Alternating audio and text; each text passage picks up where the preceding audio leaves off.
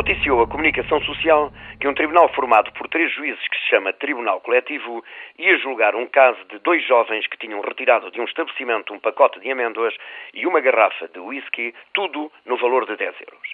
E pergunta à comunicação social como é possível este exagero quando os tribunais estão atafolhados de processos mais complexos que não andam. Pergunta pertinente para os ouvintes da TSF, mas de fácil explicação.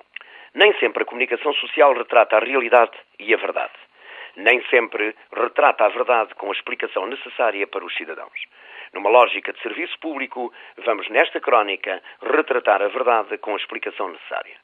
Em primeiro lugar, tal acontece porque a lei impõe que assim seja quando o crime em causa é de roubo, levado a cabo com ameaça ou violência punível com uma pena abstrata de pelo menos um ano a oito anos de prisão. Em segundo lugar, foi esta a vontade do legislador e, como se sabe, os juízes não fazem as leis, são intérpretes e aplicadores destas. Em terceiro lugar, sempre que ao crime praticado corresponde uma pena em abstrato de prisão superior a cinco anos, o que é o caso, o julgamento é feito por três juízes.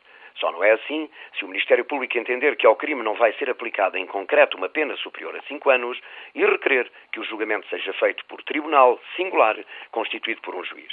Verdade seja dita que esta prerrogativa muitas vezes é esquecida. Em quarto lugar, é, convenhamos, manifestamente um exagero, mas não são os juízes que beneficiam com a intervenção de um tribunal coletivo. Quem beneficia é o arguído e a administração da justiça, porque, como diz o povo, três cabeças decidem melhor que uma cabeça e diminui seguramente a possibilidade de erro judiciário.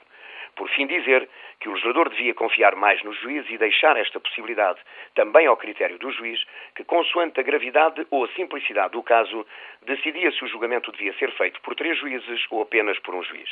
Mas esta não é a lei que temos, daí o caricato e o absurdo da situação relatada que deixa a justiça, mais uma vez, em maus lençóis.